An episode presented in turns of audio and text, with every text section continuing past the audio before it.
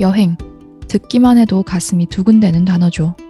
특히나 해외여행이라 하면 더더욱 그렇죠. 저는 요즘 옛날 여행 사진들을 들여다보면서 언제쯤 다시 이렇게 자유로의 여행을 할 수 있을까? 하고 아쉬워하는 날들이 부쩍 많아졌어요. 아마 청취자 여러분들도 여행에 대한 갈증을 느끼고 계시지 않을까 싶은데요. 그래서 오늘은 우리의 아쉬운 마음을 조금이라도 달래보고자 이곳으로의 랜선 여행을 준비했습니다. 천혜의 자연과 신기한 동물들이 많은 이들의 눈길을 사로잡는 이곳. 저희 팝콘과학의 시온님과 해마님이 가이드를 해주신다고 하는데요. 그럼 지금부터 팝콘과학 랜선 투어 시작해볼까요?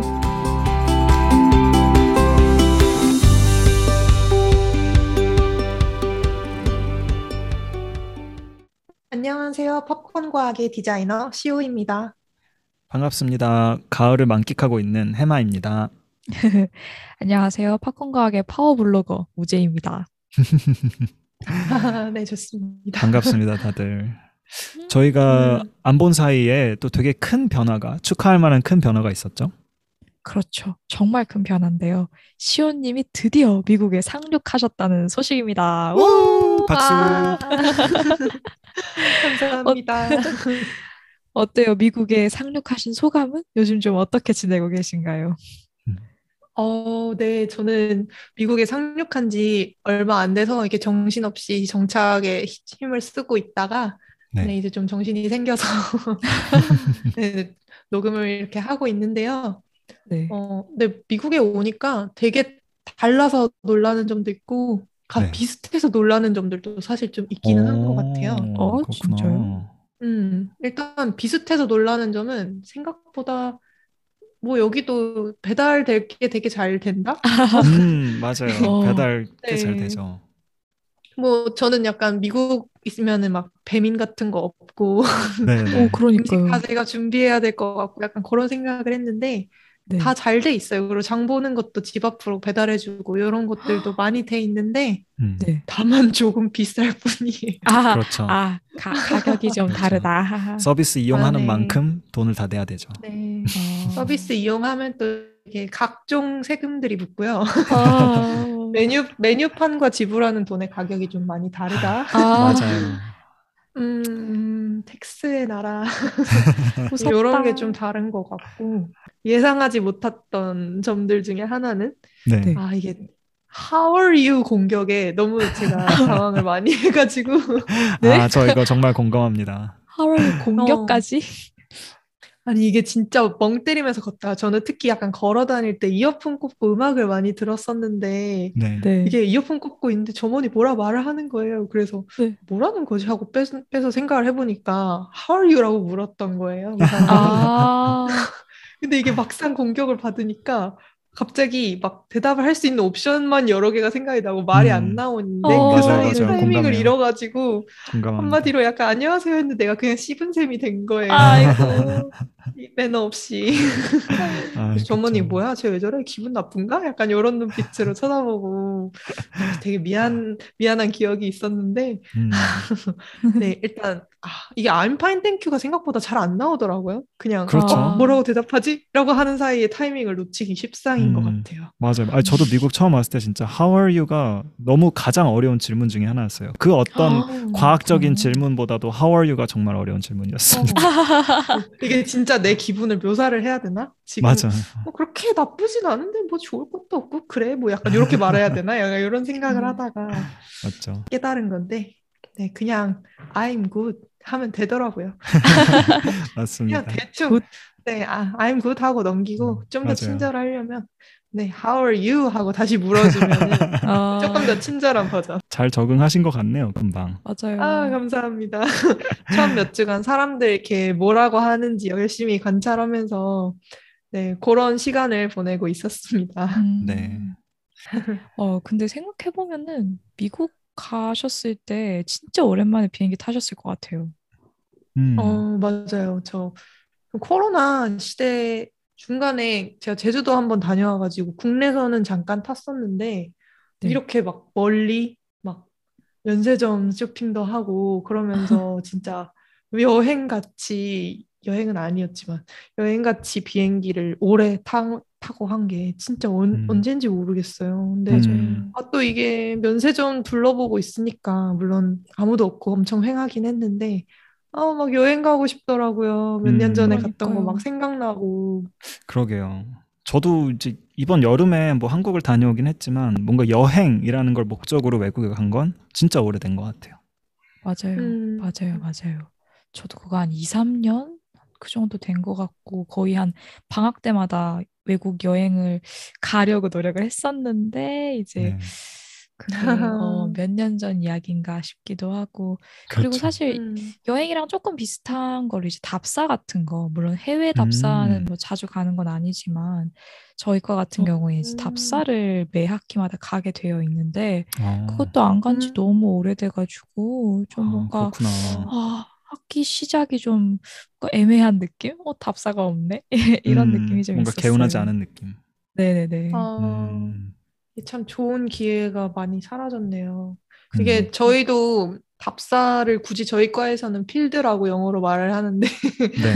네, 저희도 필드 같은 거 갈 때 이렇게 간만에 또 버스 타고 저희는 주로 국내로 다니긴 하지만 또 그러면 여행 같고 재미가 있기는 하잖아요. 그렇죠. 그렇죠. 그리고 그리고 거기에 더불어서 저희 같은 경우에는 국제 학회가 좀 있어가지고 음. 저 같은 네. 경우에는 원래 작년에 석사 졸업을 아, 앞, 앞두고 있으니까 뭔가 발표할 거리가 있을 것 같아서 학회 미국에서 열리는 학회에 원래 지원을 해서 가서 여행 학회도 좀 하고 간 김에 미국은 어떤가 여행도 그렇죠. 잠깐 하고 맞죠. 약간 이런 큰 그림을 세웠었는데 음. 네, 그게 코로나 때문에 다 온라인 학회로 전향이 되면서 네, 다 물거품이 되고 뭐 그랬죠. 맞아요. 아쉬워요. 어, 근데 얘기를 잠깐 듣고 있으면은 어, 학회 공부하러 가는 거 아닌가요? 뭔가 학회에서 공부하는 것보다 학회를 통해서 이제 여행을 하는 것에 대한 조금 기대 그런 게 조금 더 아. 크신 것 같은데 제밥에 더 아, 관심이. 그렇죠. 아, 네, 그런 것 같은데 네, 아무튼 한문 교류도 하고 아침 여행도 좀 하고 그런 거죠. 그렇죠. 아예 근데 저는 사실 학회를 그렇게 자주 가지를 않아가지고 그래서 음. 사실은 학회에 가면은 뭘 하는 건지 잘 모르고 조금 궁금한 게 많아요. 그래서 막 아, 시온님이나 해마님이 뭐 학회에 가서 발표했다 뭐 이런 얘기 들으면은 와 학회에 가면 진짜 발표 막 이런 거 어떻게 하는 거지? 되게 궁금한 게 좀 많거든요, 사실. 음, 네네. 어, 맞아요. 근데 저도 뭐 어디 학회 갔다 왔다고 하면은 부모님이나 아니면 대학원생이 아닌 친구들이 음, 이게 아니 뭐 그러면 뭐 당일로 다녀온 거야? 뭐 이런 식으로 묻기도 하고 사실 네. 2박 3일이었는데 네, 뭐 2박 3일로 다녀왔다 하면 무슨 학회를 그렇게 길게 하냐 약간 이런 식으로 이게 잘 모르고 궁- 많이들 궁금해 하시더라고요. 음, 맞아요. 저희 맞아요. 부모님도 제가 이제 뭐 학회 발표가 곧 있다라고 말씀드리면, 어, 그래서 그럼 뭐 하는 거냐? 뭐 가서 뭘 하는 거고, 음. 뭐 뭘 준비해야 되냐 이런 거 많이 물어보셨어요. 네, 맞아요. 어. 맞아요, 맞아요. 네, 그래서 오늘 쓸대생에서는 대체 과학을 하는 대학원생들은 학회에서 무엇을 하는가, 음, 네. 무엇을 준비해야 하는가에 대해서 이야기를 나눠볼까요? 좋습니다. 고고. 고고 고. 고고.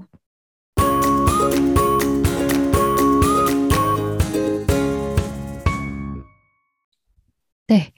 어, 저희 근데 얼마 전에 그냥 약간 사담 이렇게 얘기를 할 때 해마님이 학회 다녀오셨다는 얘기 했잖아요. 네. 어, 맞아요, 맞아요. 학회 가면은 어떤 걸 하나요? 진짜 이거는 정말 궁금해서. 네. 가장 가장 최근의 후기. 가장 최신 최근 후기. 후기. 일단 어 국제 학회였고요. 그래서 아마 음, 그 어디서 열렸어요? 그러니까요. 오프라인으로 열렸으면 뭐 이게 이제 아. 미국 어딘가에서 열릴 때도 있고 유럽에서 열리는 경우도 있고 과거에는 오. 그렇게 좀 여러 지역을 돌아다닌 걸로 알고 있어요. 국제 학회다 보니까. 음, 근데 이제 지금은 코로나 때문에 온라인으로만 개최를 했고요. 어, 그래서- 그렇겠다. 네, 그래서 이번 학회는 제 방에서 사실 개최가 됐습니다. 어, 방구석 학회. 그렇습니다. 그래서 너무 아쉬웠는데 어 저는 일단 이번에 가서 그 포스터 발표를 했어요. 포스터 음, 발표요? 음. 그게, 네. 그게 뭐예요? 어, 이게 이제 과학학회 가면은 공통적으로 있는 걸로 알고 있는데 어, 포스터 음. 맞나요? 시호님? 포스터 발표. 네, 맞아요. 저희도 포스터라고 하고, 그러니까 보통 과학 학회 같은 데를 가면 두 가지 세션이 열려요. 음. 그래서 어쨌든 다 발표인데, 하나는 포스터 발표라고 하고, 하나는 구두 발표라고 하는데, 그렇죠. 포스터라는 오. 게 이제 약간 전지 정도 되는, 전지까지는 아닌가? 아무튼 되게 큰 종이에다가 내 연구 결과를 잘 이렇게 배치를 해서 음. 주로 그림 위주로 그렇죠. 의미 있는 것들을 해가지고 정렬을 잘 배치를 해서 이제 그 그림들을 가지고 내 연구를 이렇게 짚어가면서 좀 더 약간 옛날식 발표라고 생각을 할수 음. 있겠죠. 옛날에 어. PPT 없던 시절에 하는 것처럼 아, 맞죠. 종이 하나씩 넘기면서. 어 되게 큰 종이 해가지고 이렇게 지팡이를 탁탁 짚어가면서 이 그림은 아. 뭘 의미하고 이 그림은 뭘 의미하고 약간 그런 느낌으로 그렇죠. 아. 예, 짧은 그림에 대한 설명들이랑 대부분의 그림들로 해가지고 그렇게 발- 배치를 해놓는 게 포스터 발표고요. 맞아요. 구두 오, 발표는 신기하다. 말 그대로 네, 그냥 보통 저희가 생각하는 그 프레젠테이션 PPT 파일을 만들어서 이제 자기 연구 결과를 조금 더 잘 정돈되게 한 음. 15분 아, 네. 정도? 보통 한 15분 정도가 제일 그렇죠. 많은 것 같죠? 15분 네. 할 때도 있고. 근데 이제 진짜요? 뭐 길이는 좀 네. 네, 학회마다도 다르고 사람마다도 맞아요. 다를 수 있고 뭐 이렇게 또 그렇게 진행이 됩니다. 그리고 음. 보통 음. 일반 세션이라는 게 있고 또 특별 세션이라는 게 그렇죠. 열려가지고 음. 일반 네. 세션은 그냥 그 매년 똑같이 그냥 학회라는 게 열리면 열, 열려서 참가를 하는 거고 특별 음. 세션이라는 건그 해, 해마다 아니면 그 회차마다 특별한 주제를 하나씩 선정을 할 수가 있어요. 뭐 네. 아, 진짜 예를 어, 들어 뭐 이번- 요즘에는 코로나가 코로나에 이렇게 집중을 한다. 어, 어. 뭐 아니면 뭐 그 저, 그 전에는 뭐 RNA 공, 뭐 양- 유전자 가위 뭐 요걸 음. 딱 이렇게 주제를 잡아가지고 그거만 specific하게 어. 하는 분들을 이렇게 와가지고 발표를 조금 모아서 음. 특별한 주제에 대해서 모아서 발표를 듣고 dis- 토론도 같이 할 수 있는 그런 장이 마련이 되기도 해요. 그래서 그런 건 특별 세션이라고 하는데 그렇죠. 보통 이렇게 짧고 굵게 밀집이 돼 있고 어. 일반 세션은 보통 한 거의 한 2박 3일? 1박 2일 2박 정도 3일이요? 되는 시간 동안 맞아요. 포스터는 그 시간 동안 계속 걸려 있어서 사람들이 자유롭게 오가면서 보거나 포스터 주인들은 자기들이 시간 남을 때 자기 포스터를 지키면서 사람들이 오면은 설명을 해주고. 뭐 약간 어. 이런 식으로 진행이 돼요. 구두 발표는 미리 다 스케줄이 짜여 있어서 몇 시에 누구 어디서 발표 이런 게 다 나오고 이게 어. 간단한 개요입니다. 맞습니다. 너무 잘 설명을 아니, 해주셨어요. 어, 그러니까요. 약간 학회 관계자 같은 그런 아 그랬습니다. 학회에서 오셨어요. 학회 한번 organize 아, 해보신 분 같은 학회 참 느낌이네요. 좋은데 대학원 한번 안 와보실래요? 나쁜 사람. 아니 근데 시원님이 말씀하신 것처럼 이런 학회 물론 규모마다 다르긴 하지만 학회들이 이렇게 막 3박 4일 이런 식으로 꽤나 오랫동안 열리는 규모가 큰 것들은 3, 4일 이렇게 열리는 경우가 있어요. 네, 와. 맞아요. 어, 보통 그렇게 열리는 경우에는 이제 호텔에 보면은 항상 그런 큰 컨퍼런스 룸 같은 게꼭 음. 있어요. 그래서 아, 맞아요, 그런 맞아요. 데랑 계약을 해가지고 그런 데에서 학회가 열리게 되고 그 해당하는 호텔에서는 이제 숙박을 좀 할인을 해주고 그런 거죠. 그렇죠. 어. 음, 맞습니다. 아, 그래서 저번에 직업병 얘기할 때 제가 뭐 학회로 일이 있어가지고 되게 좋은 호텔에 갔는데 거기서 맞아요. 무슨 화석 봤다 맞아요. 뭐 제주도. 맞아요. 제주도. 네, 맞아요. 그게 그런 그래서 그런 거였어요. 음, 그래서 어. 오성 네 의도치 않게 싼 가격으로 5성급 호텔에 묵어보는 우와. nice view 온돌방에 묵어보는 그런 어. 좋은 경험을 했다고 합니다. 그렇죠. 그렇죠. 그런 걸 다 이제 학회 가서 즐기는 거죠. 그렇게 포스터 어. 세션 돌아다니면서 사람도 만나고 과학적인 어떤 토의도 하고 하지만 또 그 이후에는 어, 주변을 좀 돌아볼 수도 있는 거고. 음. 어, 이렇게 들어보니까 진짜 지식 나눔의 장 플러스 음, 약간 어, 교류의 장 플러스 잠깐 네. 마실 나갈 수 있는 구실 맞아요. 이 모든 게 더해진 게 학회인 거네요.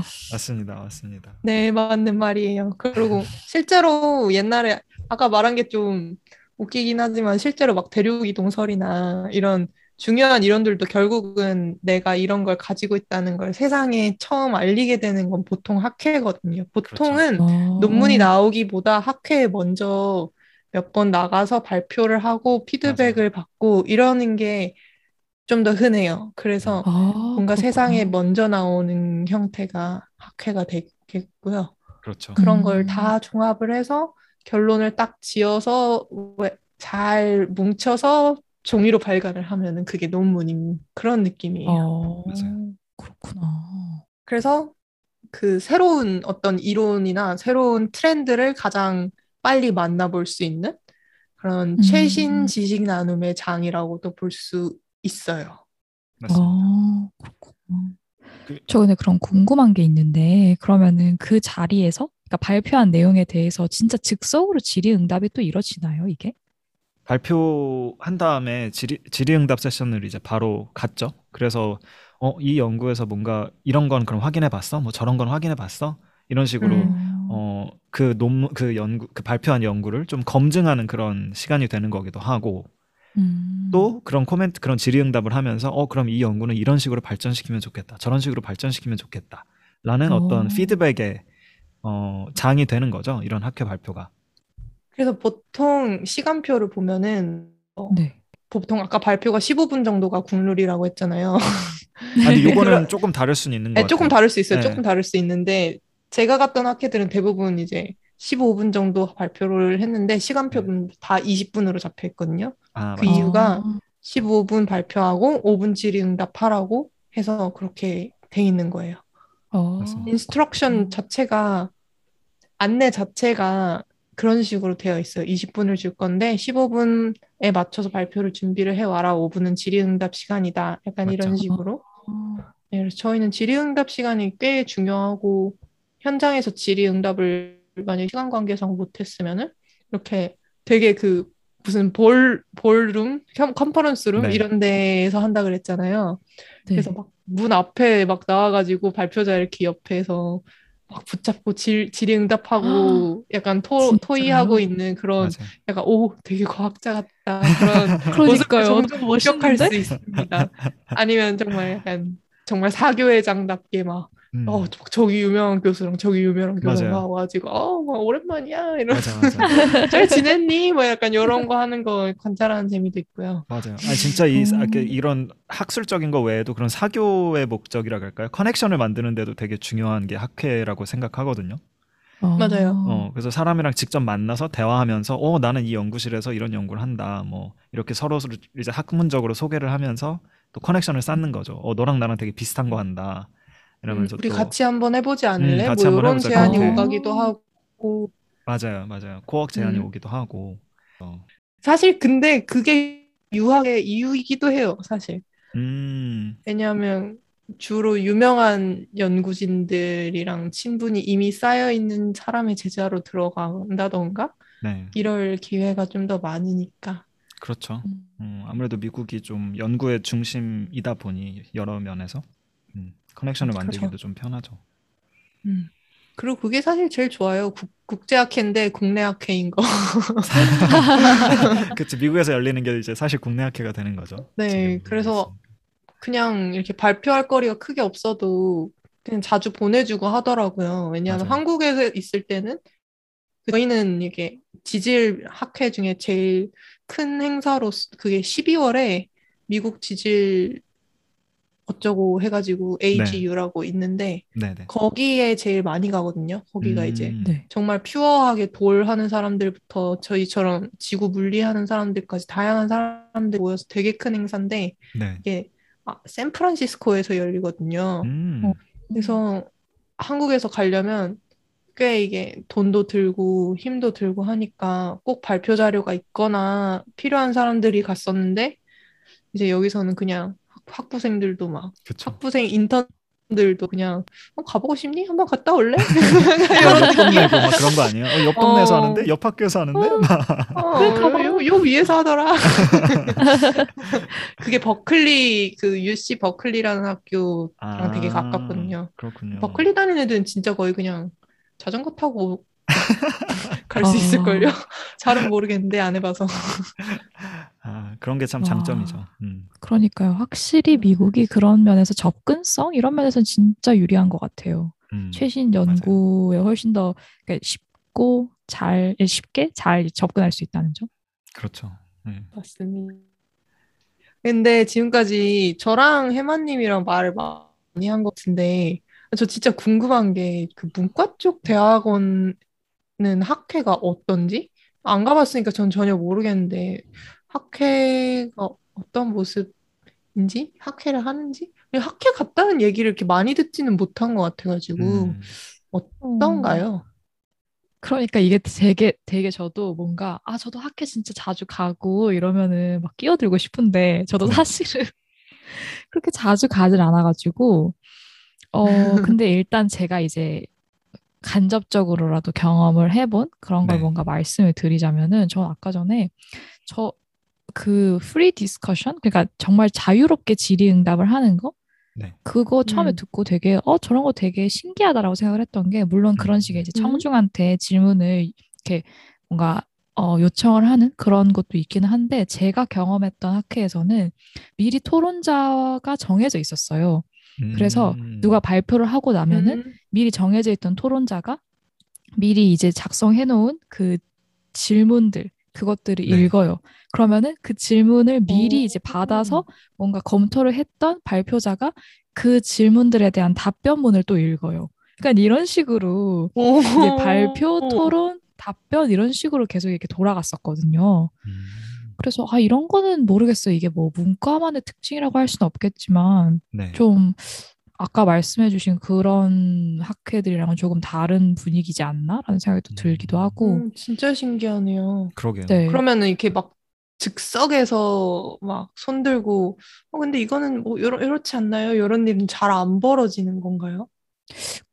일단 제가 갔던 뭐 학회뿐만 아니라 심포지움, 컨퍼런스 이런 데서 많이 없었어요. 물론 하는 데도 있었는데 오. 보통 하더라도 시간이 없으니까 한 분만 받겠습니다. 막 이런 아, 조금 그랬어요. 이게 음. 되게 참 신기한 게 저희는 막 보통 정말 자유롭게 얘기를 하는 게 아니라 발표문을 미리 완벽하게 작성을 해놓고 그거를 읽는 방식으로 하다 보니까 그래서 얼마나 할 말이 아, 진짜요? 많습니까? 이게 막 20분 제한이라 하더라도 조금 넘어갈 수도 있고 하다 보니까 아 시간은 없는데 학회 일정을 맞춰야 되고 그러니까 질문은 하나만 막 이렇게 되고 오.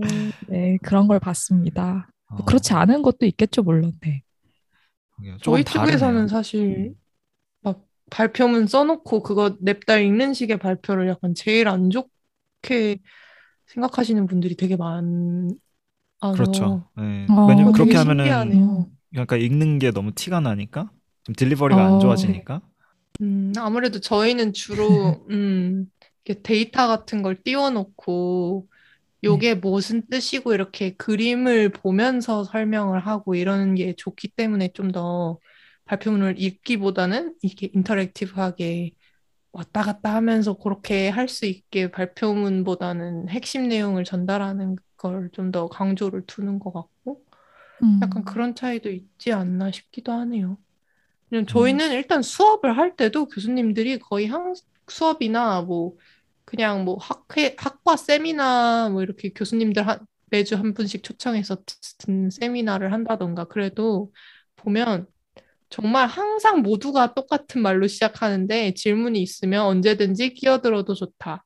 손, 음. 어. 아, 내 발표를 멈추고 질문을 해도 괜찮으니까 끼어들어라. 자유롭게 약간 이 말로 항상 거의 모든 사람이 발표를 시작을 하거든요. 그래서 오, 그쵸. 아, 이- 이게 차이가 있는 것 같아요. 아까 전에 말한 것처럼 그 전달력에 있어서 네. 글을 그대로 읽으면 안 좋다라고 그쪽은 생각을 하시는 거잖아요. 근데 오히려 저희는 뭔가 오히려 더 잘 전달하려면 네. 잘 정돈된 다, 잘 정돈된 문장 그리고 적합한 음. 단어로 전달해야 된다는 생각이 있다 보니까 그게 정말 어, 즉석으로 말하기는 어렵잖아요. 음. 그래서 이제 미리 그렇죠. 글을 정제된 글을 잘 써놓고 그거를 이제 또박또박 읽는 게 좋다라는 인식이 좀 있는 것 같아요. 저희는. 어, 그렇구나. 우리 팝콘 과학도 미리 다 써놓고 또박또박 읽어볼까요? 아 그럼 이제 안녕하세요. 적확하게. 팝콘가게. 아무튼 어. 그런 점에서는 좀 차이가 있는 것 같네요. 신기하다. 진짜 좀 다르네요, 성격이. 확실히 이런 분위기 차이가 있는 것도 재미있네요. 처음 들어봤어요. 그러니까요. 저도 다음에 한번 약간 과학 그런 학회 가보고 싶은데 혹시 어. 관계자가 아니어도 들어갈 수 있나요, 이거? 돈만 내시면 다 올 수 있어요. 아, 돈- 맞아요. 비회원 비회원. 자격으로 뭐 들어오실 수 음, 있습니다. 근데 조금 아, 더 비쌀 진짜? 수도 있어요. 아, 아, 아, 그럼 좀 그럼 조금 문제가 한국- 있겠네요. 한국 그 분자세포 생물학회 코엑스에서 하거든요. 네. 거기 어, 이제 접근성 좋다. 접근성 엄청 우와. 좋아요. 저희 짱이다. 제주도랑 포항이랑인가 왔다 갔다 포항이 아닌가 창원 어. 창원 왔다 갔다 하거든요. 음. 그래서 아, 무, 무제님 서울에 계시니까 다음에 한번 저희 코엑스 가셔서 좋아요. 거기 가면 이제 포스터 세션 아 근데 그쵸 포스터 세션 하면 진짜 나름 멋있거든요. 그 어, 대강당에 멋있을 것 같아요. 포스터 맞아, 쫙 누가 누가 깔아놓고. 디자인을 잘했는지 보는 재미도 있어요. 그것도 있죠. 주관적으로 어 이 사람은 맞아요. 되게 잘 만들었네. 아 맞아요. 글씨가 너무 많, 많다 싶으면 약간 어? 어, 어 저건 조금 어, 제, 제 그리고 주관적인 연구실마다. 대대로 템플릿이 내려져 오는 연구실들이 있어요. 또 아. 그럼 그 연구실 사람들은 매년 이게 똑같아. 그렇죠. 그런 맞아요. 재미가 있어요. 아. 그리고 아까 일반인 들어와도 되냐고 물으셨는데 저희 저희 학회가 지질학회고 또 네. 지진 세션이 분명히 있지 않겠습니까? 지질학회다. 보니 그래서 포항 주민께서 이렇게 가끔 오시는 경우가 아, 아. 포항 발 포항 지진 관련된 발표들이 아무래도 많으니까 네. 그렇죠. 아직까지도 연구가 계속되고 굉장히 특이한 지진이거든요. 포항 지진이. 음. 그래서 네, 이렇게 가끔 거주민들께서 오셔가지고 직접 들으시고 의견을 주시는 거를 제가 한번 봤습니다. 어. 어, 좋은데요? 전 너무 좋다고 그러니까요. 생각합니다. 되게 좋, 사실 좋네요. 사실 학회에 일반인이 오면 안 될 이유가 없죠. 그럼요. 듣는. 거면. 음. 그리고 일반인도 이해할 수 있어야 또 그- 맞아요, 우리끼리만 맞아요. 이해해서 되는 게 아니니까. 그럼요. 저희가 이 팟캐스트 하는 것도 다 그런 이유 아니겠습니까? 그렇습니다. 그렇죠, 바로 그렇죠. 그거죠. 음, 음. 네, 그렇게 이제 학회 얘기로부터 시작해서 결국에는 다시 돌고 돌아 팝콘 과학으로 돌아온 오늘의 쓸데생. 그러면은 여기서 마치도록 하고 혹시 자기가 경험했던 다른 학회에서의 뭔가 재밌는 에피소드라던가 아니면 우리 학회는 이래라면서 뭔가 공유해주고 싶은 내용이 있다면은 댓글 그리고 인스타그램 그다음에 블로그 이용해서 얘기 많이 많이 나눠주시면 좋겠습니다. 많이 좋습니다. 나눠주세요. 여러분의 의견이 듣고 싶습니다. 그러면은 이제 과학 talk로 넘어가 볼까요? 갑시다. 넘어갑시다. Go go.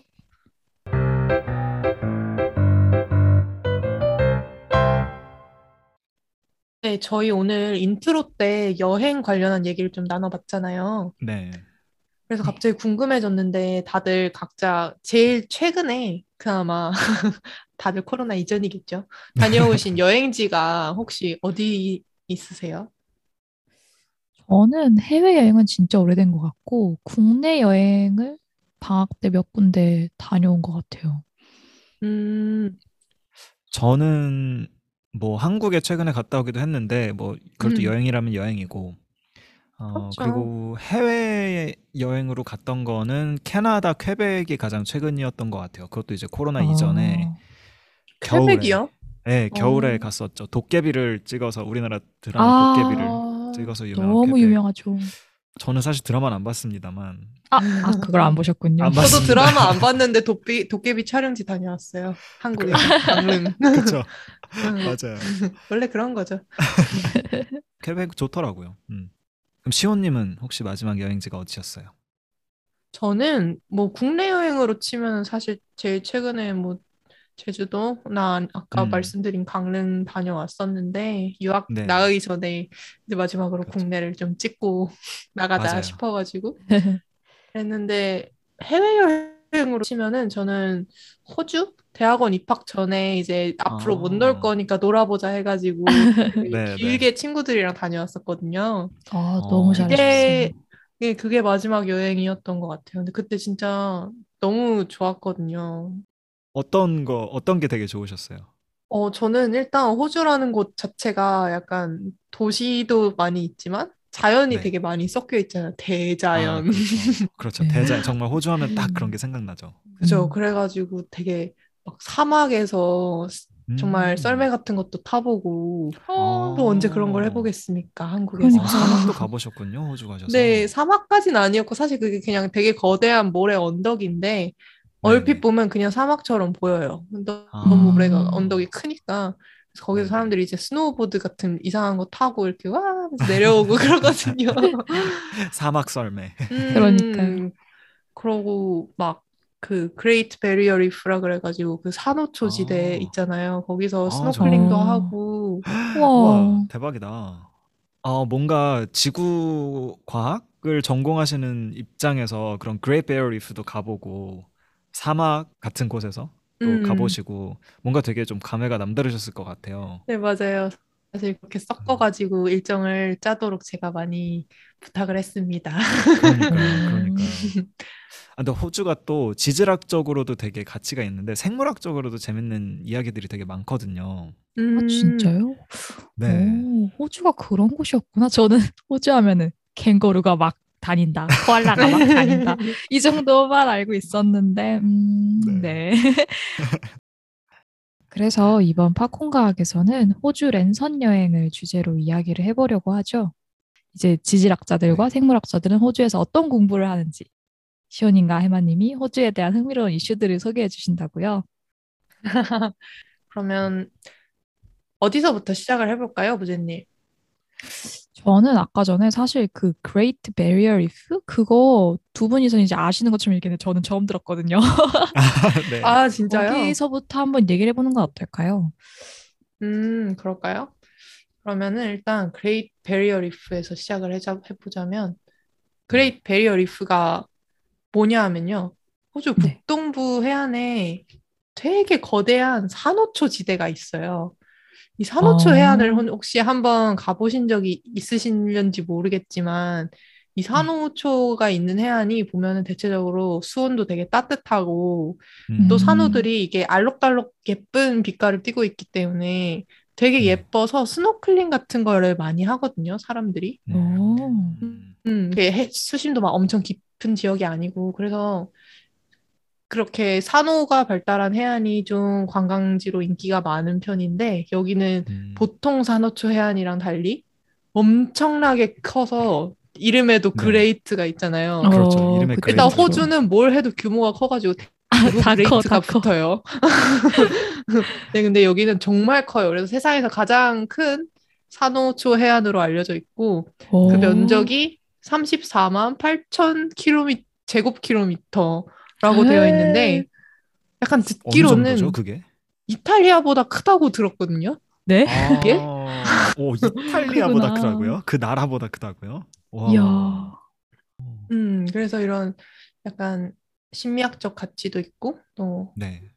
아름다우니까 워낙에 그래서 1981년에 유네스코 세계 문화유산으로 지정이 돼서 관리랑 음. 보호가 이루어지고 있고 이 네. 지역이 또왜 이렇게 유명하냐 하면은 산호도 뭐 한두 종류가 있는 게 아니라 워낙 큰 지역이니까 네. 400여 종의 산호나가 살고 오. 1,500여 종의 물고기가 살고 이야. 와, 4천여 1,500여 종이? 넘는 여- 연체 동물이 살고 그와 와. 관련돼서 240여 종의 새가 모여든다? 뭐 약간 이런 어, 어. 통계가 있더라고요. 어, 이 규모가 그냥 스케일이 약간 다른데요, 그냥? 네, 달라요. 그냥 그냥 그냥 거의 국가예요. 거의 그러니까 보면. 이탈리아보다 크니까 사실 그러니까요. 그렇죠. 진짜 큰 되죠. 거죠.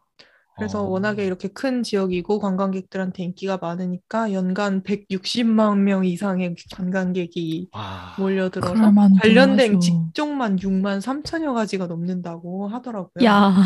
엄청나네요. 그러니까 뭐 그로 인한 경제 효과는 말할 것도 없겠. 그렇죠. 그런- 이게 자연적인 가치뿐만 아니라 이런 좀- 경제학적 경제학적인 가치도 엄청나네요. 맞아요. 아니 근데 그렇게나 큰 진짜 거의 한 국가보다 더 큰 그런 이제 네. 그레이트 베리어 리프는 도대체 어떻게 생겨난 거죠? 제가 생각하기에는 이렇게 큰 정도면은 한 번에 네. 이렇게 뿅 하고 나타난 게 아니라 진짜 옛날부터 하나하나 조금씩 이렇게 만들어졌을 것 같거든요. 어, 좋은 지적인데요. 음. 역시 어, 우리 무제님 많이 성장했어요. 아, 칭찬합니다. 여러분 팝콘 과학 3, 삼회면 뭐라 해야 되죠? 3회면은 풍월을 읊는다고. 어, 네. 맞아요. 진짜 좋은 지적이었는데 이제 그레이트 베리어 리프가 아까 산호초 지대라고 말씀을 드렸잖아요. 네. 그래서 이 산호초 지대가 어떻게 형성이 되었는지를 이해를 하려면 먼저 산호초, 산호 이게 뭔지에 대해서 먼저 알아야 될 것 같아서 혹시 이 부분에 어. 대해서 우리 해마님께서 설명을 좀 해주실 수 있을까요? 아, 음. 그럼요. 제가 또 생물학을 전공하기 때문에 이 산호라는 생물에 대해서. 먼저 좀 말씀을 드리겠습니다. 그래서 이 그레이트 베리어 리프를 이렇게 멀리서 보면 그냥 이렇게 바다 밑에 있는 돌 무더기에 꽃이 좀 핀 것처럼 되게 알록달록하게 생겼어요. 음. 음, 맞아요. 근데 여기에 이렇게 예, 여기에 이렇게 꽃처럼 생긴 친구들이 바로 산호거든요. 오. 그리고 이 산호들이 군체를 형성해서 이렇게 집단으로 모여 있으면 그걸 이제 산호초라고 우리가 얘기를 하는 거죠. 오. 아, 그럼. 이게 알록달록하게 뭔가 되게 꽃처럼 생긴 얘네가 산호군요. 네, 맞습니다. 그러면 이렇게 꽃처럼 생긴 산호는 과연 동물일까요? 아니면 식물일까요? 부자님 어떠세요? 음, 식물일까요? 제가 보기에 별로 움직임도 없어 보이고 식물처럼 그쵸. 보이는데? 네. 맞아요. 저도 사실 처음에 산호 가 식물이라고 생각을 했었거든요. 그냥 돌에 붙어 있는 그런 미역 같은 그런 네. 거라고 원래 이런 했었는데. 원래 이런 거 질문하면은 꼭 그럴 것 같은 거 아닌 게 답이잖아요. 맞죠? 아, 역시. 음, 맞습니다. 그런 눈치도 있는. 생존 스킬. 네, 그럼- 그래서 또 더구나 산호초라고 하니까 저는 이 풀초자를 썼다고 생각해서 산호가 식물이겠거니라고 생각을 했는데 산호는 여러분 사실 동물입니다. 아, 역시 시온님. 역시 시온님이 맞았어. 미쳤다. 그래서 이 산호를 가까이서 보면 되게 그냥 작은 말미잘처럼 생겼다고 생각을 하시면 돼요. 오. 음. 그래서 얘가 돌에 이제 붙어 있지만 입이 이제 위로 향해 있는 형태고요. 그래서 구멍이 오. 이렇게 위로 나 있고 네. 그입 주변에 이렇게 오징어 다리 같은 문어 다리 같은 촉수들이 어, 덮어 덮여 있는 형태거든요.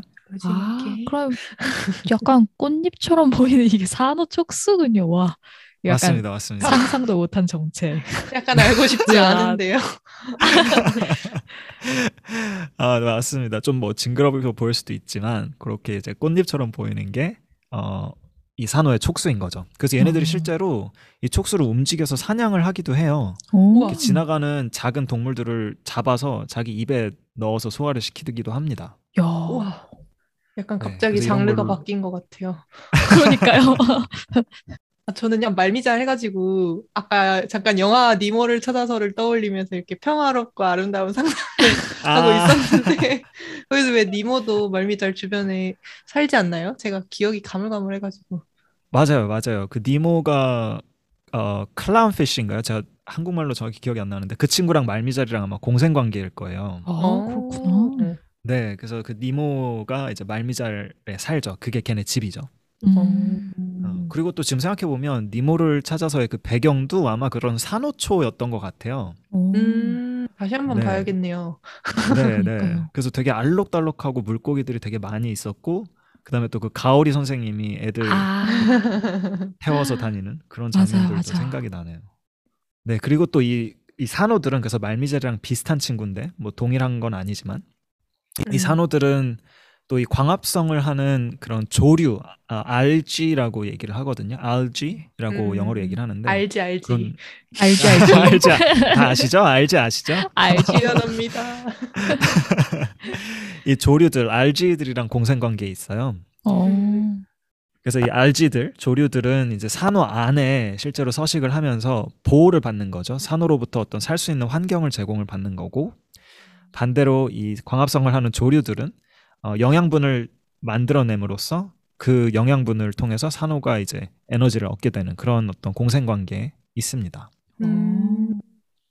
그런 얘기도 들었어요. 저기 붙어서 살고 있는 저 조류들 때문에 그 산호가 특유의 알록달록한 빛깔을 내는 거라고. 어, 맞아요, 음. 맞아요. 네, 음. 그래서 산호 자체는 투명하지만 그 안에 이제 아. 사는 조류들이 어떤 뭐 형광 단백질을 가지고 있느냐에 따라서 조류들의 색깔이 바뀌 아 죄송합니다 산호들의 색깔이 달라지고 그래서 알록달록해진다라고 음. 알고 있습니다. 어, 그게 어떻게. 생각하면 좋냐 하면은 우리 왜 적조 현상, 녹조 현상 이런 거 많이 들어보셨잖아요. 음, 네네 네. 네네네. 그런 게 다 이런 조류들이 너무 많이 해가지고 바다 표면을 다 덮어버려서 색깔이 걔네 색깔이 보여서 그렇게 빨갛게 그쵸. 되거나 녹색이 되면 그걸 아. 적조나 녹조 이렇게 부르거든요. 아, 맞습니다. 네네.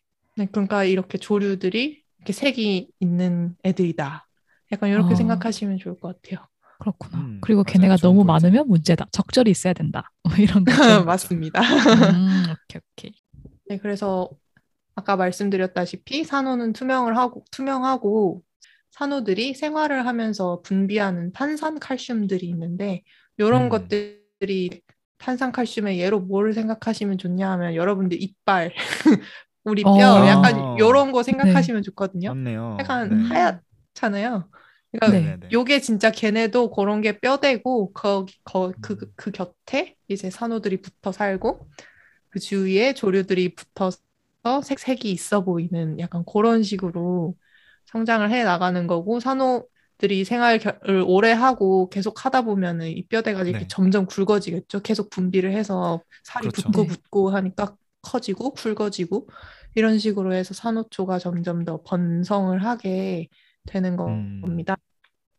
그래서 음, 이제 산호가 뭔지 대충 알겠으니까 네. 산호초 지대가 어떻게 형성이 되었는지를 아주 간단하게 얘기를 해보자면 일단 네네. 사실 이 지역이 진짜 무제님께서 말씀하신 것처럼 하루아침에 생겨난 게 절대 아니고 되게 복잡해요. 왜냐면 그 사이에 음, 수온 변화랑 네. 해수면 높이 변화가 엄청 다양하게 있었어서 막 간빙 아, 빙하기가 왔다가 간빙기가 왔다가 다시 빙하기가 그렇죠. 왔다가 약간 아이고. 이래가지고 역사가 되게 복잡하고 이 지역에 또 이제 지형 변화랑도 굉장히 밀접하게 엮여 있어서 완벽하게 이제 이해를 하려면 약간 좀 너무 깊게 들어가는 경향이 있어서 아, 네네. 좀 간단하게 설명을 드리자면 일단 기본적으로 산호는 좀 수온이 어느 정도 따뜻해야 살 수 있고 음, 어. 네. 또 어느 정도의 햇빛을 받아야 아까 말씀, 아, 말씀해 주신 것처럼 조류들이 광합성을 해서 에너지를 공급을 해줄 수 있기 때문에 너무 네. 깊은 데서 자랄 수가 없어요. 어, 그러니까 해저면에서 이렇게 막 대륙이랑 해안이랑 이어질 때 되게 가파르게 뚝 떨어져서 바로 네. 깊어지는 이런 식의 지형이 있으면 산호들이 자라기가 좀 아, 적절하지 어렵- 못하겠죠. 아, 네, 그렇겠죠. 자랄 수 있는 구간이 제한이 되니까. 그러니까 뭔가 이렇게 평평하게 얕은 곳이 올라와 있는 그런 느낌의 지역이 있으면 음. 참 좋을 텐데, 네. 이 과정의 시작이 거슬러 올라가면 되게 오래 전으로 가서 무려 5,800만 년 전으로 거슬러 올라가는데, 와우. 정말 옛날이죠. 와. 1,800만 년이요? 와, 이건 정말. 네, 그래서 이 시기에는 이 시기 이전이나 좀 해가지고 호주 동부 쪽은 주로 이렇게 네. 땅이 약간 솟아오르는 그런 작용을 아, 받는 곳이었어요. 그러다 보니까 네. 이제 좀 예전에 이렇게 해저였던 면들이 이렇게 좀 올라오고 하다 보니까 어, 얕은 데서 산호가 살아갈 만한 그런 지형이 좀 잘 형성될 아. 수 있었던 거죠. 아, 음, 동쪽이 그랬단 말씀이시죠? 네, 그 지금 지금 그레이트 베리어 리프가 호주 북동부 쪽에 있잖아요. 아, 아, 그러네요. 그 동- 이유가 동쪽이 상승 작용이 있었어서 그런 아, 일단 그런 지형적인 조건이 갖춰진 게 한 5,800만 년 전쯤 되는데 네. 이게 어, 원래 호주가 남극이랑 더 가까이 있다가 이렇게 네. 점점 북쪽으로 이렇게 밀려 올라오면서 지금의 아. 위치로 오게 된 거거든요. 네. 네. 근데 호주가 북쪽으로 이동을 하면은 적도랑 가까워지면서 더 따뜻해지잖아요. 그러네요. 음, 음, 그러네요. 그래서 처음에 그 지형이 형성되었을 때에는 수온이 충분하게 따뜻하지가 않아서 아직은 산호가 바로 막 이렇게 막 번창할 수 있는 환경은 네. 아니었어요. 네. 그런데 어. 이제 한 2,400만 년 전쯤 가- 가면은 이제 점점 호주가 약간 열대 해안의 가장자리 어, 끄트머리에 들어가기 시작하면서 올라가면서 수온이 네. 조금씩 따뜻해지면서 네. 네, 이제 산호들이 이제 막 산호들이 조금 자랄 수 있겠다 싶어서 이제 꿈틀꿈틀 하는데 정말 꿈틀꿈틀했겠다. 음, 근데 그 상승작용 지역이라고 했잖아요. 그러다 보니까 주변에 높은 산이 있으면은 이제 네. 원래 높은 게 있으면 높은 것부터 깎아 내려가게 되어 있는 게 음, 자연이란 네. 말이에요. 풍, 그러니까 높, 풍화 침식 이런 건가요? 그렇죠. 풍화 침식이 아, 역시 해마님도. 화콩과학 3회면 풍화 저의 침식을 짧은 읽는다. 짧은 지구과학 지식입니다. 네, 그래서 높이 있는 게 먼저 당연히 깎여 나가는 게 수- 자연히 생각해도 그럴 것 같잖아요. 그래서 네. 워낙에 많이 깎여서 들어오니까 퇴적물이 너무 많이 들어오고, 그러니까 물에 막 뭐 계속 이렇게 흙을 던져 넣는다고 생각해 음, 보면 그렇죠. 이게 가만히 쌓이는 게 아니라 막 이렇게 물이 더럽게 뭐가 확 올라오잖아요. 흙탕물처럼. 네네네. 막 섞이는 네. 거죠. 음, 이런 작용들 때문에 이게 산호가 어디 이렇게 딱 붙어가지고 이게 음, 탄산칼슘을 분비를 하면서 몸집을 키워 나가야 산호초가 되는 건데 음, 자꾸 뭐가 들어오면서 물 음. 섞어대니까 애들이 또 정, 자리를 잡고 생활하기가 만만치 않은 상황이었던 거죠. 음, 그렇겠네요. 음, 음. 그래서 이때까지도 계속 이렇게 고생을 좀 하다가 이제 그 네. 퇴적물들이 밀려 들어오는 지역에서 조금 많이 떨어진 가장자리 부근 요런 데에서. 이제 간신히 이렇게 근근히 살아가기 시작을 했던 겁니다. 은근히. 아, 아, 이게 약간. 눈물 없이 그러니까. 들을 수 없는 아, 이야기인데. 슬프네, 이렇게 이거. 쉽지 않네, 정착하기. 네, 맞아요. 그랬는데 이제 한 2만 년 전에서 6천 년 전쯤, 그러니까 이제 비교적 최근으로 들어왔을 때 이때 이제 마지막 빙하기가 끝이 나고 간빙기에 접어들기 시작하는데요. 네. 이러면서 이제 점차 해수면이 상승을 하면서 음. 덩달아 산호들이 이제 이제 또 퇴적물도 들어올 만큼 들어와서 좀 어느 정도 안정이 됐고 그래서 네. 이제 그동안 잠식을 못했던 요 해 안가의 얕은 지역 쪽으로 이제 슬금슬금 이렇게 잠식을 해 가기 시작한 거죠. 아, 음, 이제 내집좀 마련할 때. 됐다. 어, 이제 때가 됐어. 그래서 이제 한 13,000년 전쯤 되면 해수면 높이가 지금이랑 비슷한 수준으로 높아졌고, 그러면서 그 당시에는 이제, 예, 땅이 이렇게 물에 잠겨서 섬처럼 보이 는 지역들을 이제 대륙 섬이라고 하는데, 실제로 이렇게 네네. 섬인 게 아니라 대륙이 이렇게 높고 낮음이 있는 건데, 음, 해수면보다 잠기는 지역이 있으면은 그런 거를 그 부분이 따로 떨어져서 섬처럼 보일 수 그렇죠, 있죠. 그렇죠. 그런 거를 음. 우리나라 대륙섬이라고. 남해안 같은 그런 건가요? 네네, 약간 그런 거죠. 어, 어. 그래서 그런 그런 비탈면들 같은 데를 따라서 이제 산호들이 막 자랄 수 있는 그런 환경이 되고 점차 이런 섬들이 해수면이 점점 더 높아지면서 물 속으로 잠겨 버리면 이제 산. 꼭대기까지 이렇게 또도도도도 해가지고 자라서 음. 어. 다 산호초 로 뒤덮고 약간 그런 식으로 아, 어. 점점 문어발시 확장을 아. 공격적 어, 이거 마케팅을. 해간 거죠. 어. 와. 네, 그래서 그런 식으로 해가지고 그것이 엄청나게 번창을 해서 거의 마이크로소프트 같은 기업이 되어서. 네. 그래서 엄청나게 넓은 면적을 덮게 된 게 결국에는 Great 아. Barrier Reef 현재 우리가 관찰하고 있는 그런 모습이라고 보시면 될 것 같아요. 아. 와, 진짜 약간 한편의 내 집 마련의 대서사시를 본 것 같아요. 아니 진짜 대서사시가 딱 맞는 것 자수성가. 자수성가. 자수성가요. 와, 신기하다. 저 실제로 호주에서 그레이트 베리어 리프 갔을 때도 비행기를 타고 그 전에 시드니에서 그레이트 베리어 리프가 있는 곳이 케언즈라는 지역인데 케언즈 공항에서 딱 내리면 딱 달라요. 딱 남국이에요. 그러니까 워낙에 대륙이니까 아, 네. 음, 되게 멀거든요. 시드니는 저기 남부 끝에 있고 그렇죠. 케언즈는 북동부 쪽에 있어서 꽤 타고 음. 갔는데 비행기를 딱 내리는 순간 아 여긴 남국이구나 하고 아. 쓱 하고 덮고 덥고. 딱 그 열대 기후 있잖아요. 그리고 갑자기 네네네. 비 쏟아지다가 한 5분 음. 기다리면 끝나고 약간 아. 이런 아. 기후가 달라요. 그럼 되게 야 그러면 이 그레이트 베리어 리프가 정말 예쁘고 또 이런 예쁜 그레이트 베리어 리프가 만들어지기까지는 어떤 과정들이 있었는지 이런 건 알겠는데 어쨌든 팝콘 과학이잖아요. 과학적으로 그렇죠. 뭔가 조금 더 의미 있는 공간이라서 호주 얘기를 할 때 이 장소를 얘기를 해주신 것 같은데 오, 그레이트 베리어 리프가 가지는 과학적 의의라고 한다면 어떤 게 있을까요? 일단은 생물학적인 의의를 얘기하자면 가장 먼저 떠오르는 건 아무래도 다양성인 것 같아요. 아까 어. 시온님께서도 말씀해 주셨지만 정말 뭐 몇백 종, 몇천 종에 달하는 어, 뭐 그러니까요. 물고기, 맞아요. 산호 이런 것들이 있잖아요. 음. 그 이렇게 그- 그냥 다양한 생물들이 사는 공간이라는 것 자체만으로도 어, 엄청나게 생물학적인 의의를 가지는 것 같거든요. 음. 근데 여러분 혹시 이런 생태학적 다양성이 왜 중요한지 한번 생각해 보신 적 있으신가요? 중요할 것 같긴 한데 무조 그냥 느낌적으로는 그렇죠.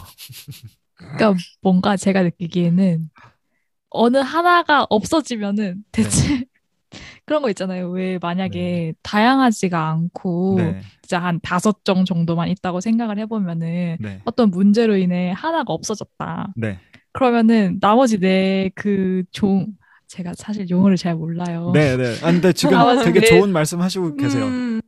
그쵸, 내 종이, 아, 이제 네. 어떻게 살아가야 하지? 지금까지 이 없어진 걔네랑 먹고 살고 했는데 어. 없어졌어. 이러면서 이 나머지 네 종도 사라질 수 있잖아요. 어, 맞아요, 맞아요. 맞아요. 그래서 다, 다양한 게 조- 좋은 거 아닐까요? 어, 지- 근데 진짜 너무 맞는 말씀인 게 이렇게 더 생태학적으로 다양한 환경일수록 어떤 외부에서 일어나는 외부의 어떤 어, 천재지변이랄까요? 어떤 외부에서 네. 들어오는 그런 음. 영향에 어, 영향을 덜 받는다는 이론이 있어요.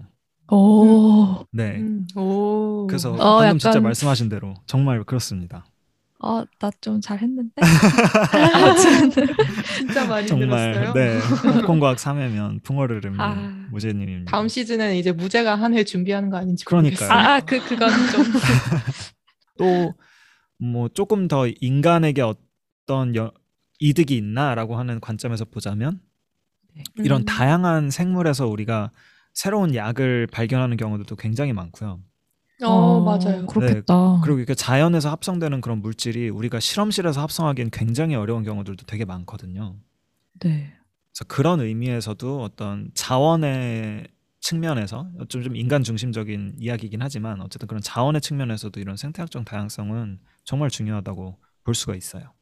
어, 음, 이런 상, 생태학적 다양성 딱 생각해도 굉장히 중요한 만한 특징인데 또 네. 이런 산호초 지대에서 저희 지구과학 쪽에서 어떤 일을 할 수 있냐 하면은 이게 산호를 이용해서 과거에 기후가 어땠는지를 유출을 해볼 수가 있어요. 아 정말요? 오, 산호를 통해서? 음, 기후를 예측한다고요? 어, 아, 분, 아 과거를? 네. 어, 과거를. 또 예측을 하는 이유는 아 과거를 예측한대. 과거를 과거를 분석하는 이유는 네. 뭐 과거도 예측 같긴 한데 그- 과거를 분석하는 이유는 또 미래를 예측하기 위함이 아닙니까? 그렇죠. 그래서 그쵸. 어떻게 이게 가능하냐 하면은 일단 기본적으로 아까 말씀드린 것처럼 산호초들이 표면에 이제 붙어서 생활을 하면서 분비한 결과물들이 탄산칼슘이 돼서 뼈대를 이루고 있다고 말씀을 드렸잖아요. 네. 네네네. 그러니까 이 산호들이 사용, 생, 생활을 할 때 주변에 뭐 해수를 이용을 해서 어쨌든 생활을 할 거 아닙니까? 그렇죠. 그래서 이 산호가 생활을 할 때 주변의 해수의 온도나 뭐 일조량, 그리고 영양 상태 이런 거에 따라서 만들어내는 분비를 하는 탄산칼슘의 성분이 변한, 아, 변합니다.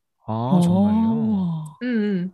그래서 일단 밀도가 달라져서 여름이랑 겨울만 해도 그 밀도가 다르대요. 음. 그래서 우리 그런 얘기는 많이 듣잖아요. 나무의 나이테를 음, 이용해서 맞아요. 옛날에 기후를 복원했다. 뭐 이런 얘기 많이 네네네. 듣잖아요. 맞아요, 맞아요. 그 그러니까 생각이 산호는 들었어요.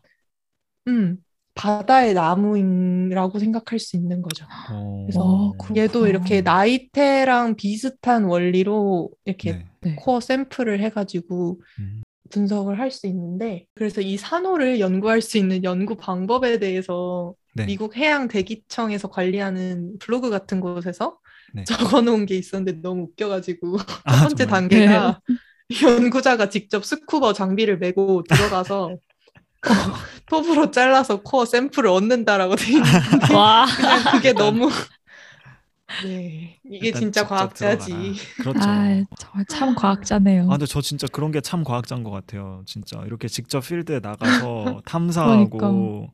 다윈 선생님처럼 어. 그런 식으로 직접 나가서 발로 뛰는 게 진짜 과학이지 않나 그런 생각을 음. 해봅니다. 네, 그런 분들이 또 분명히 굉장히 필요하죠. 맞아요, 맞아요. 음. 근데 여담인데 저희 학교에서 이런 과학을 위한 스쿠버 다이빙 코스가 있어요. 진짜요? 네, 자격증 따는 와. 스쿠버 다이빙 하려면 자격증 필요하잖아요. 이게 그렇죠. 스키, 그쵸. 스쿠버 다이빙은 많이 들어가는 거니까. 맞아요. 네, 그래서 과학자, 과학 연구를 위한 스쿠버 다이빙이라는 코스가 있어서 어, 시원님도 한번 들으셔야죠. 야, 그러니까요. 어, 저도 근데 개인적으로 듣고 싶은데 네. 약간 의견이 분분하더라고요. 뭔가 음. 연구 목적이 있어야 들을 수 있다라는 썰과 아. 수강료 내면 들을 수 있다는 썰이 팽팽하게 갈려 있어서 아, 어. 나중에 이제 한번 알아보려고요. 그럼요. 재미있을 어. 것 같아요. 만약에 할 수. 있으면. 그러니까. 전 물을 되게 좋아하거든요. 아, 그렇구나. 어, 진짜 재밌을 것 같은데요? 음, 맞아요. 어. 여담이었습니다. 그리고 여담 하나 더 있는데 여기서 굳이 홈페이지에서 굳이 굳이 그냥 톱으로 코어를 잘라서 샘플을 얻는다가 아니라 다이아몬드 톱으로 아. 잘라서 코어 샘플을 얻는다고. 아, 이렇게 또 다이아몬드가 나오네요. 아, 네, 너무 반가워가지고. 시간에 네, 산업용 다이아몬드가 이렇게 쓰입니다, 여러분. 아. 어, 진짜 아니, 학문가가 산호가- 너무 유익해. 그런 거야. 너무 유익해. 무슨 아니, 내용인지 그렇게- 모르신다면 요 전 화를 듣고 오시기를 추천드립니다. 알겠습니다. 네, 아무튼 그렇게 해서 잘라온 코어, 이렇게 잘라온 단면 샘플을 저희들은 보통 코어 샘플이라고 부르거든요. 네.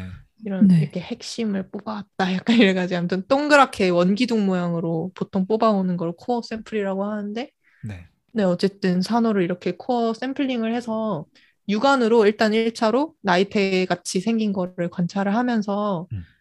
기록을 하고 그 다음에 이제 엑스레이를 이용해서 정밀하게 어. 모델링을 하는 거예요. 아, 그럼 내부를 여름, 겨울, 건가요? 여름, 엑스레이로? 겨울. 그게 정확히는 잘 모르겠는데 아마 그런 걸로 보면 좀 더 정확하게 음. 컴퓨터를 이용해 가지고 그 선 같은 거를 좀 숨어져 있거나 겉에 아. 먼지가 타 있는 거를 좀 구별을 할 수 있을 것 같아요. 그리고 음, 밀도가. 다르다 그랬으니까 밀도 같은 거를 네. 엑스레이로 뭐 스펀이 음. 통과하는데 걸리는 시간 이런 거 계산하면 그렇죠. 아마 아마 얻을 수 있을 테니까 좀 더 정밀하게 눈에 보이지 않는 태도 분석을 할 수 있을 거예요. 음, 그렇구나. 어. 음, 그래서 이렇게 얻은 정보를 기반으로 계절별로, 연도별로 미리 구획을 다 해놓고 네. 이제 연구의 특성에 맞게 원하는 시기만 이렇게 골라내서 판에서 내 연구에 사용을 하고 정밀하게 화학 분석을 하는 겁니다. 음. 어. 이게 미국 해양 대기청에서 알려준 산호를 연구하는 방법인데요. 네, 네. 이렇게 해서 화학 분석을 하면은 결국 뭘 하는가 하면은 대표적인 예시로 이제 산소 원자를 분석을 할 수 있는데요. 네. 네. CO에서 O를 담당하고 있는 친구가 그렇죠. SiO5에서 O죠, 산소.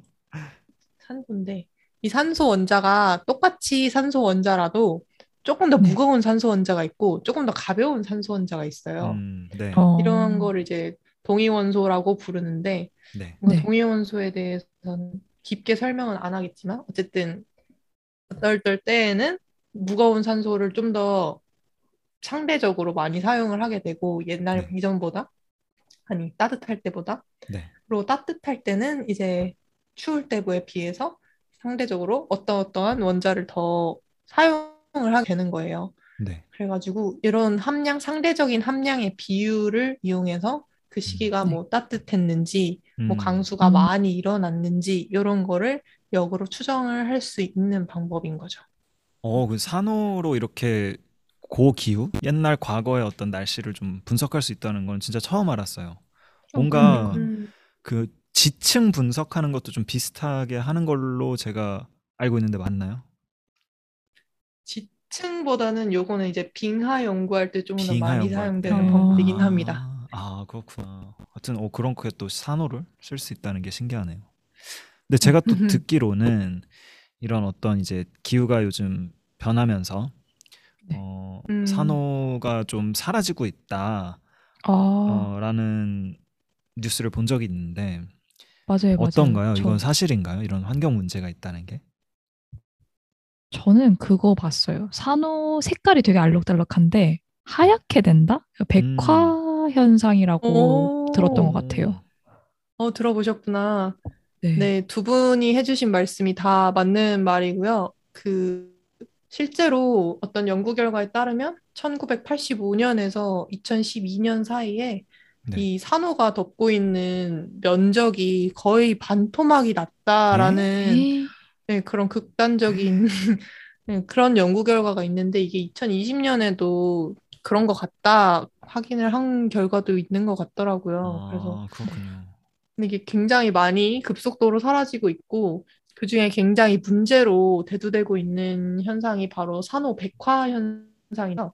네. 이게 이름에서 느껴지다시피 그리고 무대님이 말씀하신 것처럼 산호가 이 그 특유의 알록달록한 빛깔을 잃고 네. 허여멀겋게 이게 정말 죽은 죽어 보이게 그렇죠. 이렇게 어. 색깔이 희게 없이. 변하는 음, 음. 그런 현상인데요. 이게 왜 음. 생기냐고 하면은 네. 물론 산호들이 이렇게 따뜻한 바다 환경을 선호는 하지만 수온이 얼, 어떤 역치 이상을 넘어가 버리면은 네. 그 산호랑 아. 같이 공생을 하는 아까 그 조류들이 도망을 가요. 혹은 음. 어, 산호가 이렇게 뱉어버려요. 어, 가, 더. 이상 살 수가 없다. 저리가 어떡해. 끈끈해. 저리가 약간 이런. 이제 헤어져. 음. 그래서 얘네가 원래 산호초에 예쁜 색을 내야 되는데 그게 없어지니까 이제 흰색으로 보이는 현상인데요. 아, 그렇죠. 어, 사실 산호 백화 현상이 일어났다고 바로 산호가 죽는 건 아니에요. 그냥 음, 일단 아. 산호들이 그냥 공생 조류들이 조금 도망을 갈 뿐이니까 그렇죠. 바로 네. 죽는 건 우리도 뭐 밥 한두 끼 굶는다고 바로 죽진 않잖아요. 그렇죠. 아니, 그 얘네도 네. 아까 사냥을 좀 할 수 있잖아요. 뭐 네네네, 많이- 맞아요. 네. 그러니까 사냥도 뭐 하긴 하니까. 그런데 이제 수온이 계속해서 높게 유지가 되고 이 백화 현상이 계속 일어난 기간이 길어지게 되면은 이제 네. 결국 죽음에 이르게 되게, 되겠죠. 그렇죠. 음, 계속 지속되면 영향이 음. 있겠죠. 네. 그래서 이렇게 되면 이제 생태계, 얘네랑 연관된 생명체가 되게 많잖아요. 뭐 맞아요. 주변에 네. 니모도 살아야 되고, 니모 친구, 친구도 있어야 되고, 그렇죠. 돌이 뭐 그래야 돌인가요? 되는데. 음, 그래서 이런 산호 백화 현상이 참 좋지 않은 것인데, 네. 이런 아주, 아주 대규모로 산호 백화 현상이 일어났을 때 몇 번 있었는데, 이런 거를 대규모 음. 백화 현상이 일어났다고 말을 하고, 아, 네. 그 시기를 살펴보면은, 네. 1998년에 관측이 됐었고, 아, 2002년에 관측이 됐고, 네. 2006년에 관측이 어? 됐는데, 4년마다 한 그다음에 번씩이네요. 그러게요. 묘하게 그렇게 됐네요. 그 다음에 2016년에 있었고, 2017년에 어. 있었고, 2020년에 또 일어났어요. 어, 최근에 되게 많았네. 점점 네, 그죠? 최근에 되게 것 많죠. 딱 들어도. 네. 네. 그러니까 이게 중요한 게 간격이 점점 줄어들고 있다. 점점 자주 아. 발생한다. 이게 중요한 겁니다. 음. 그래서 아까 말씀드린 것처럼 다 산호가 네. 죽는 건 아닌데 산호가 이제 한번 백화가 됐다가 다시 원래 형태로 복원을 하는데 대충 한 10년 정도 걸린다고 알려져 있는데 자, 얘네가 복원할 틈도 없이 막 바로 이렇게 바로. 겹치고 겹치고 일어나 보면 스트레스가 쌓이니까 네. 죽게 될 확률이 더 높아지는 거죠. 음. 어. 그리고 또 한 가지 문제는 2020년에 있었던 저 대규모 백화 현상은 보면 그동안은 저기 호주 남부 쪽에 그나마 좀 남극이랑 가까운 이쪽은 수온이 덜 뜨거운 지역이니까 네. 그동안은 백화 현상이 있었어도 조금 안전, 그나마 안전하게 남아있던 지역이었는데 네. 이제 네. 2020년 백화 현상 때는 이 지역이 잠식이 된 거예요. 음. 아, 원래 이런 일이 자주 겪지도 않았었고, 원래 이렇게 수온이 많이 높아지는 지역도 아니다 보니까 더 네. 취약한 거죠, 애들이. 그렇죠. 어, 네. 어, 겪어본 적이 없으니까. 그래가지고, 어, 이런 일이 자꾸 발생을 하기 시작하면 얘네부터 죽을 수도 있겠다. 어. 뭐, 요런, 요런 문제가 좀 있다고 합니다. 아이고. 아 근데 뭔가 좀 안타깝네요. 우리 아까 그 산호가 생기는 역사를 들어봤을 때 정말 얘네가 힘겹게 지금 호주에 자리를. 잡았잖아요. 그러니까 저 예쁜 친구들이 점점 사라진다는 게 또 참 그런데요. 그러게요. 나중에 혹시라도 이게 자, 이제 이런 현상들이 계속 일어나서 나중에 정말 몇백 년 후에는 후손들이 니모를 찾아서를 보면서 뭐야 바다가 왜 저렇게 이뻐 이럴 수도 그러게. 있잖아요. 어머, 야, 그거 어, 너무 안안 돼. 좋은데요. 그러니까 그러면 안 되죠. 확실히 이런 좀 보전을 할 노, 보전을 할 필요가 있는 것 같은데 맞아요. 그러면 맞아요. 지금 우리가 좀 앞장서서 혹은 우리가 지금 이런 산호를 좀 보호하려는 노력들을 하고 있나요? 그런 노력들은 어떤 것들이 있나요? 네, 우리가 이 정도로 생각을 할 정도면 사실 6만 3천 명의 일자리가 달려있는 호주 정부 입장에서는 당연히 그렇죠. 공을 들일 안타까운 그 수밖에 이상이죠. 없겠죠.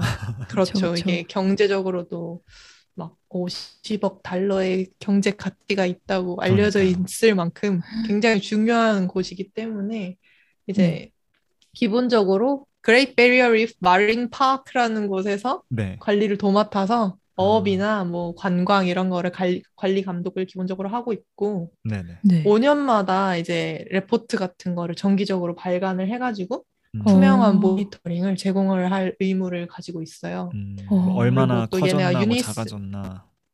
네, 그러니까 뭐 연간 면적이라든지 그러니까 투명하게 저것도 모든 stat 모든 통계 같은 거, 통계를. 네. 뭐 연간 뭐 얼마가 왔고 내가 보존 노력에 얼마를 썼고 이런 거 있잖아요.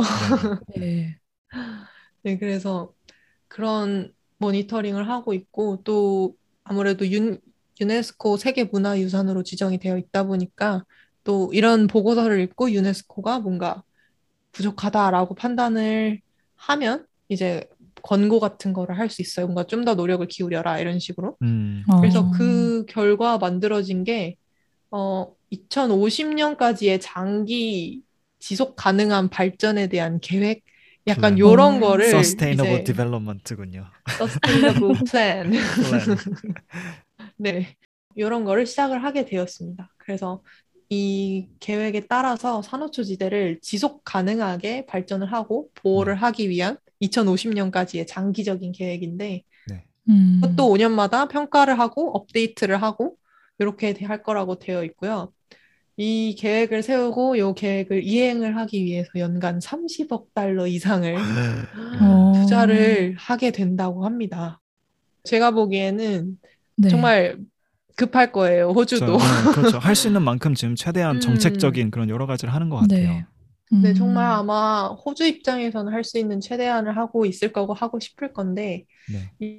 이러한 각고의 노력에도 불구하고 많은 연구 결과들은 이런 것들의 효과는 사실 미미하다. 그렇죠. 어. 결국은 전 세계적인 수온 그러니까요. 변화와 온난화가 네. 이게 통제가 안 되면은 다 의미가 없다라는 안될 맞아요. 거다. 결과들을 안타깝게도 많이 발표를 하고 있습니다. 그래서.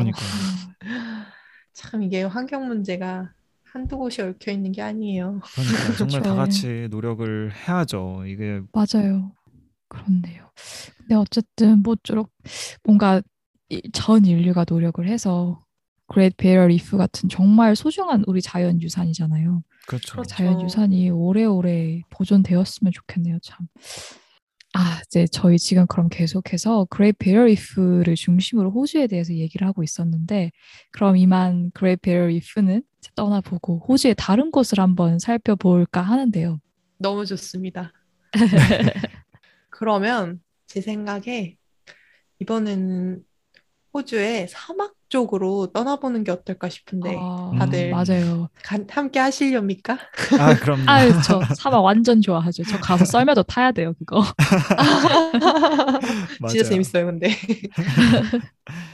아, 진짜 호주 하면 떠오르는 도시들이 다 이제 해안가에 있잖아요. 뭐 시드니, 멜버른 다 호- 해안가에 있는데 음, 호주 맞아요. 대부분이 다 사막인 걸로 알고 있거든요. 그래서 어, 음, 호주 사막은 어떤지 진짜 궁금하네요. 그러니까요. 그리고 저 이거 뭐지? 호주 사막 한가운데 되게 유명한 바위도 있었던 것 같아요. 막 음. 지리책에 이렇게 나와가지고 음. 우- 울룰루 맞아요, 뭔가 맞아요. 그 네. 울루루, 울루루. 울루루. 어, 울루루, 맞아요, 맞아요, 맞아요. 유명하죠. 맞아요. 저도 그 울루루 바위 진짜 너무 가보고 싶었는데 비행기 시간이 너무 안 맞아가지고 못 갔거든요. 아. 아쉽네요. 정말 천추의 한인데. 그래서 제가 정말 사막에 대해서 할 말이 많은데 네. 네. 지금은 시간 관계상 아, 오늘은 여기서 마무리를 해야 될 것 같아요. 아, 아, 시간아 아쉽다. 눈치 좀 챙겨 제발. 제발. 네, 그럼 다음 시간에는 제가 울루루 바위를 포함을 해서 사막에 관련된 이야기로 또 알차게 준비를 해 볼 테니까 네, 조금만 기다려 주세요. 음. 그리고 또 우리 해마님께서도 생물에 관련된 이야기를 준비를 당연히 해주셨겠죠? 그럼요. 네, 음. 호주가 이 생물학적으로, 생태학적으로 정말 재밌는 흥미로운 이야기가 많은 곳이거든요. 어, 이게 다른 대륙들과 좀 멀리 그렇죠. 떨어져 있으니까 그런 음, 탓에 되게 신기한 그런 동물들도 많이 있고요. 근육질 어. 캥거루. 그럼요. 그리고 또 그것 때문에 외부와의 어떤 접촉에 좀 되게 민감해요. 접해보지 어. 않은 그런 것들이 많아서. 음, 네. 그래서 이런 신기한 호주 동물 사전 이야기 다음 주를 기대해 어, 주시면 좋을 것 어. 같습니다. 오, 진짜 재밌을 것 같아요. 제가 또 동물 이야기에 또 환장을 하거든요. 저도 동물원 꼭 가요. 어딜 아, 가든지. 그럼요. 그러니까 지금 방송을 듣고 계신 청취자분들께서도 많은 기대를 해주셔서 좋을 것 같습니다. 네, 저도 막 기대가 되는데 저희는 또 청취자분들이 어떻게 생각하고 계시는지 되게 궁금하거든요. 맞아요. 그럼요. 그래서 이 듣고 계신 플랫폼에 여러분들이 어떻게 듣고 계신지, 어떤 생각을 하고 계신지 남겨주시면 저희가 꼼꼼히 꼭 읽어볼게요. 그러니까 그럼요. 많이 많이 댓글 남겨주시고 같이 이- 이야기해봅시다. 그럼요. 네. 또 저희 팝콘각 인스타를 아, 팔로우하신 다음에 저희 게시물에 댓글을 남겨주셔도 저희랑 또 소통을 하실 수가 있을 것 같아요. 네. 그리고 저희가 인스타랑 블로그를 통해 재밌는 비하인드 음원도 지금 올리고 있죠. 그렇죠, 그렇죠. 사실 비하인드가 좀 더 재밌다는 사람도 있어요. 맞아요. 아, 이것 좀 어쨌든. 네, 또 다음번엔 어떤 비하인드가 생겨날지 기대를 하면서 저희는 네. 이만 여기까지 추리고 다음 주에 호주의 사막과 다양한 신비롭고 아름다운 동물들에 대한 이야기로 돌아오도록 하겠습니다. 그러면 또 한 주 잘 지내고 저희 잊지 말고 2부 들어주세요. 들어주세요. 다음 주에 만나요. 안녕.